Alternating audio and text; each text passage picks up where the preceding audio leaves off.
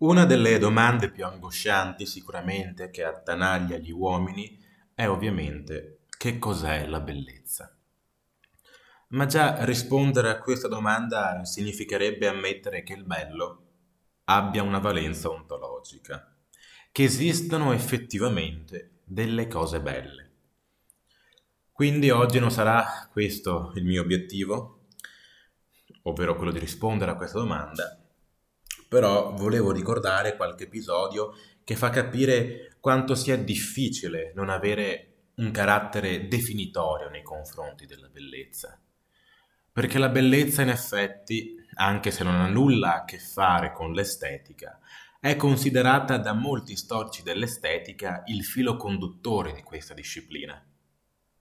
E cito tra tutti uno dei, uno dei testi di uno dei più noti storici dell'estetica contemporanei, un polacco, Tartakiewicz, il quale afferma che il bello è la grande teoria, cioè la teoria all'interno della quale tutte le teorie estetiche possono essere racchiuse. Ecco, è vero che il bello è la teoria delle teorie, cioè quella dimensione in base alla quale si definisce una disciplina filosofica come quella dell'estetica. La risposta quindi è assolutamente ambigua e deve essere ambigua, anche perché la bellezza è attraversata da un'ambiguità sostanziale per tutta quanta la sua storia. Un'ambiguità che troviamo anche nelle sue origini, no? Elena è la bellezza, ma è anche il doppio. Apollo che fin da Prassite le porta in braccio Hermes, l'ultimo degli dei, e quindi questo genera un senso di instabilità all'interno della dimensione del bello.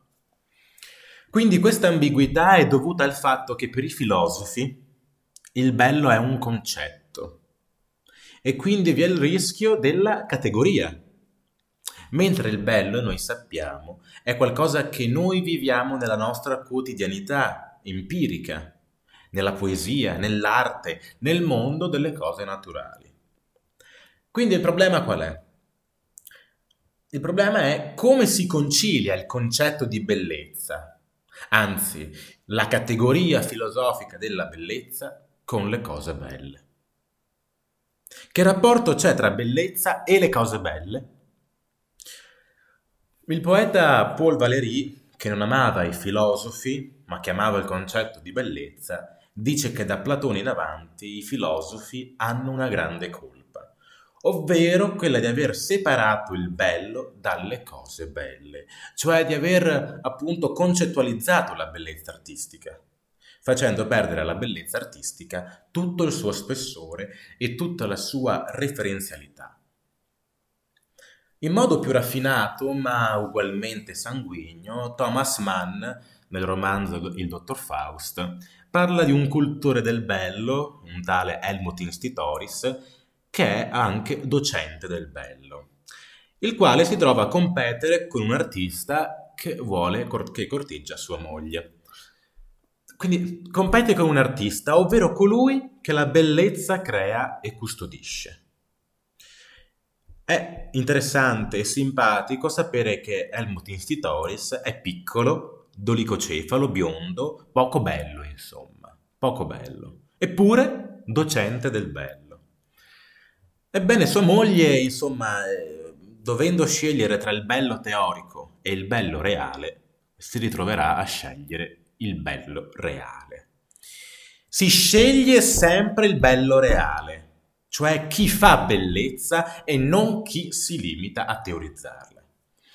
E la cattiveria finale di Thomas Mann è la seguente quando dice forse non era un piacere molto eccitante per una donna andare a letto con Helmut Institoris.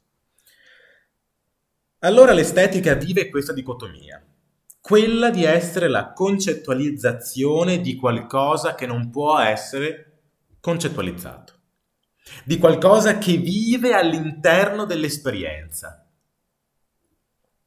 In tutto ciò però il bello viene mitizzato anche dai filosofi, e i filosofi iniziano quindi a credere alla bellezza e a credere al suo potere salvifico.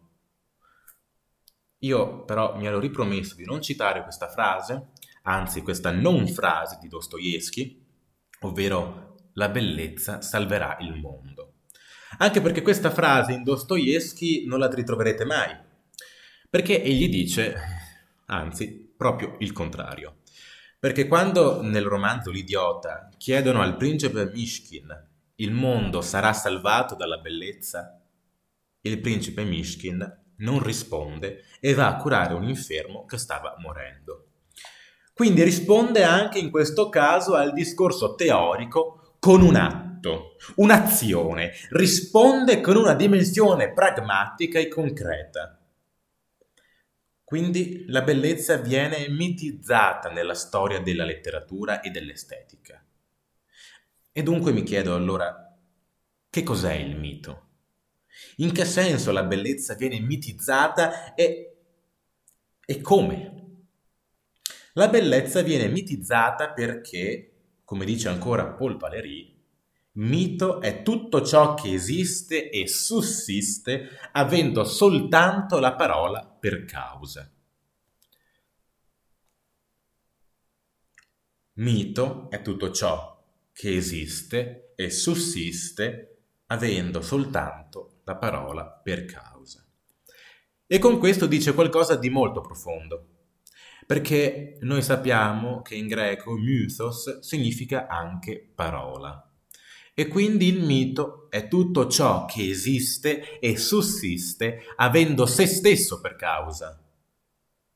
Ecco, questo è il pericolo che corre la bellezza, ovvero l'assoluta autoreferenzialità la bellezza è chiusa nella sua autoreferenzialità e sembra non accorgersi delle cose del mondo. Dunque, è davvero inutile che un filosofo oggi parli di bellezza, quindi? Dal punto di vista storico, no. Dal punto di vista storico la bellezza costituisce fin dall'età classica un'assoluta ossatura fondamentale con alcune caratteristiche intrinseche di una concezione estetica del mondo che evidentemente è di carattere bipartito. Perché da un lato c'è una dimensione oggettiva della bellezza, che di fatto troviamo persino in Platone, no? dove la bellezza, in virtù delle ascendenze pitagoriche, è legata al concetto di forma, ai concetti di carattere musicale, a quei concetti che, costi- che costi- cioè, eh, costituivano una sorta di, mh, mm, di classicismo perenne, no? che attraverserà tutta la cultura, non solo greca, ma tutta quella occidentale. Per cui la bellezza è legata ai concetti di proporzione, di simmetria, ai concetti di euritmia, e cioè a quei concetti che determinano il senso di una forma consonante cioè che possa entrare in dimensione empatica col soggetto che ha di fronte tali forma. Bene, questa dimensione empirica è importantissima perché stabilisce concettualmente per il bello un'eternità che attraversa il tempo, cioè che genera comunque una dimensione di consonanza mm, inde- ind- indipendentemente dalla situazione storica in cui viene percepita. è perché, po- è perché possiede determinate caratteristiche oggettive, qualitative, concettuali che caratterizzano ciò che la bellezza è. Da un lato c'è quindi questa dimensione molto forte e accanto a questa, e sempre all'interno della cultura antica, c'è la dimensione della bellezza emozionale, che la poesia dice molto bene, oltretutto. La bellezza è anche una forma non solo oggettiva, ma anche una forma di emozione e sentimento. La bellezza è una passione, non solo simmetria e proporzione. C'è della bellezza anche una dimensione, se vogliamo, erotica. La bellezza instaura in noi una dimensione di carattere desiderativo. Certo, Eros non è libido, Eros non è agape. Agape, però, allo stesso tempo non è Eros. Eros però è quella dimensione che ci spinge verso la bellezza, perché è una tensione intrinseca che ci porta alle cose belle. In effetti, nella cultura classica Plotino ha un rapporto erotico con la bellezza. E le parole che noi leggiamo in Agostino nelle confessioni, nei sermoni, in cui la bellezza è identificata con la presenza divina, sono parole decisamente erotiche, no? Io amo il mio Dio. Certo, non amo il mio Dio come fosse un corpo, ma lo vedo attraverso i corpi. Conseguentemente, il corpo bello desta in me un'emozione che mi porta verso un livello maggiore di determinazione della bellezza. Ora, questi due caratteri della bellezza rimangono costanti nel tempo.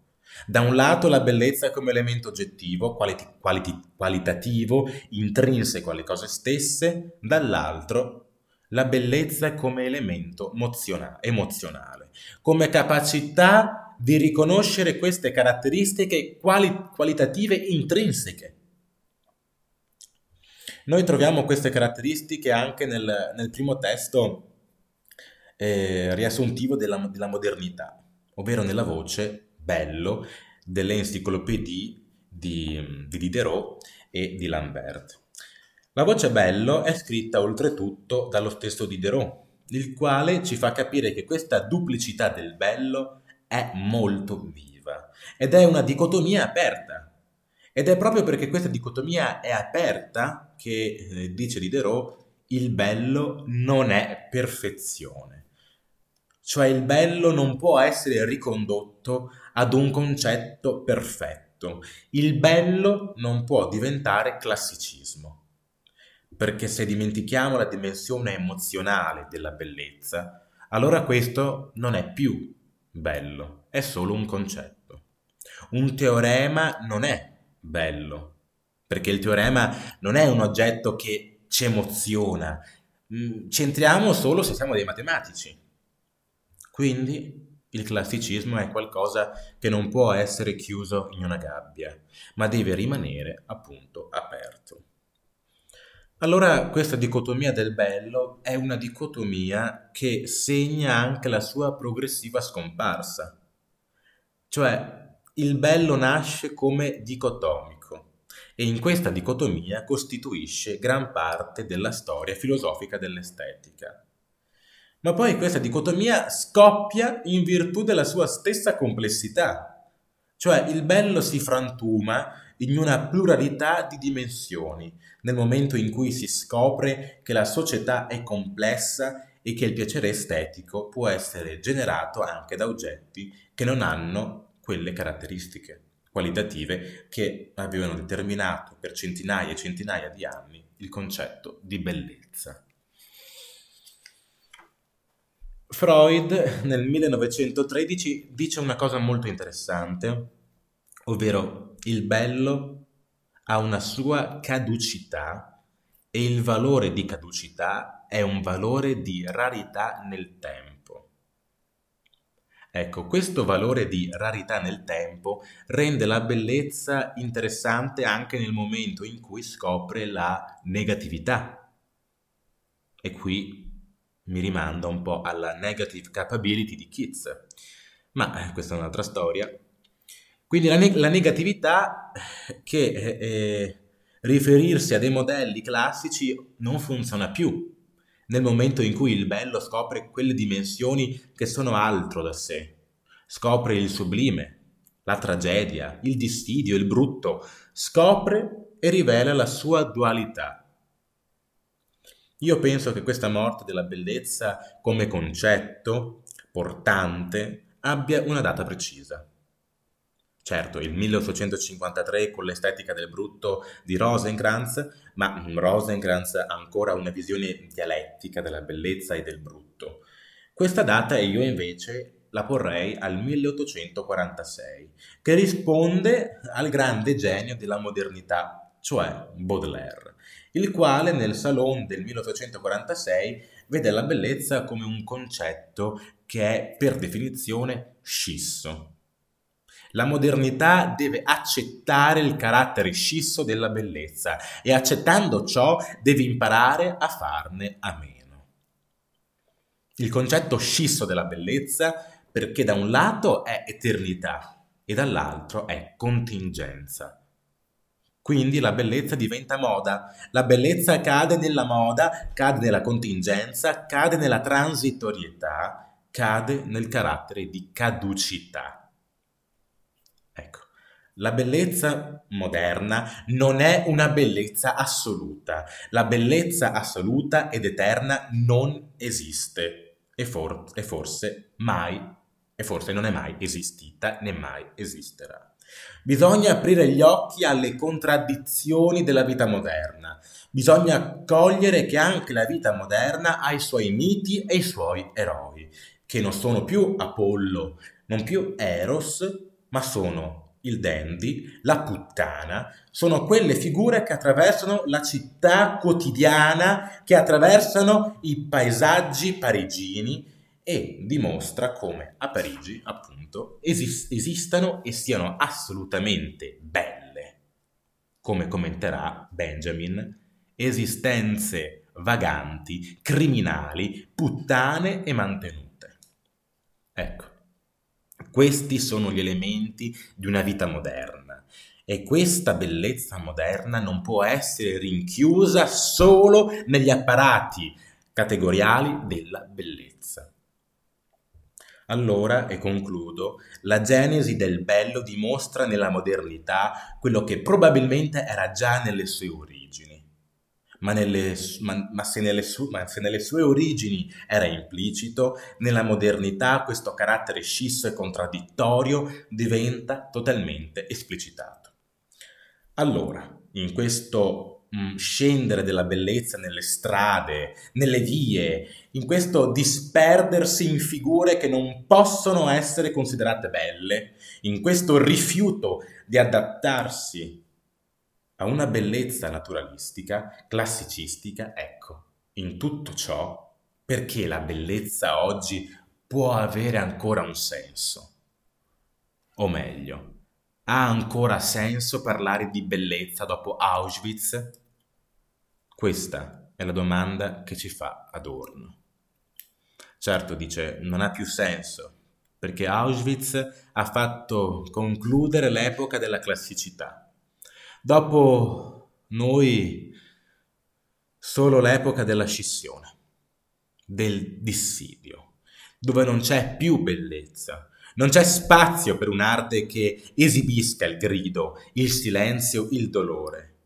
C'è spazio per le avanguardie, per Beckett, ma non c'è spazio per la bellezza classica.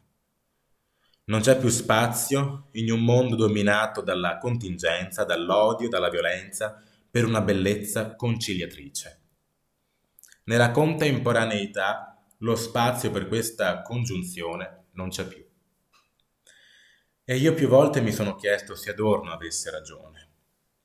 Ecco, io dico che Adorno non ha ragione. Io ritengo che Adorno non abbia ragione, ritengo che abbia assolutamente colto un elemento della nostra contemporaneità, sicuro, ma sia rimasto chiuso in quell'accusa che Valéry dava dei filosofi, cioè aver, lim- cioè aver limitato la bellezza all'interno di una, ba- di una gabbia concettuale. Allora, perché ha ancora senso parlare di bellezza, secondo me?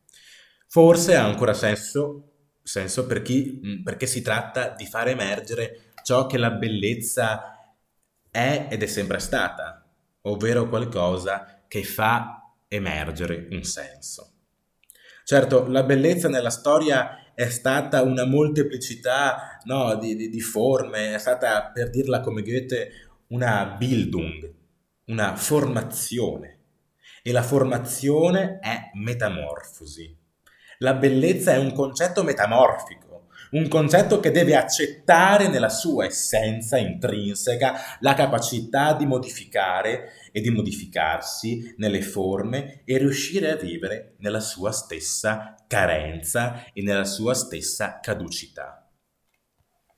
La bellezza quindi è qualcosa che cade nel suo, che cioè, è qualcosa che cade e nel suo cadere ha in sé una possibilità di risalita. Allora la bellezza diventa, con un concetto classicista, non un concetto classicista, non un concetto da mitizzare, ma diventa un simbolo della nostra capacità di avere con il mondo una relazione non asettica, ma la bellezza ci insegna ad interrogare il mondo e le cose. Questo è il senso. La bellezza è una forma di interrogazione del senso. E Floriensky, un grande matematico e filosofo russo del primo ventennio del Novecento, parlava nella sua opera La prospettiva rovesciata di una bellezza che esige una policentricità della rappresentazione. Ecco, la bellezza oggi esige questo. E il grande artista, forse uno dei più grandi secondo me, eh, ovvero Paul Klee, dice che nella bellezza l'oggetto si dilata al di là del proprio fenomeno. Noi dobbiamo conoscere delle cose il loro interno. Perché ogni cosa, se noi la interroghiamo, è più, è più di ciò che la sua esteriorità dà a vedere. Allora credo che eh, la bellezza ci insegna a guardare alla complessità dell'essere delle cose, non solo nei momenti di gloria, ma anche di caduta. Dobbiamo considerare la bellezza come qualcosa che attraversa con leggerezza le nostre vite, ma non come qualcosa di leggero. La bellezza è la manifestazione della tragicità della vita. E Milan, e Milan Kunder diceva che la bellezza è ciò che dimostra l'insostenibilità del bello. E il fatto che l'insostenibile è leggero non significa che sia meno insopportabile e meno tragico.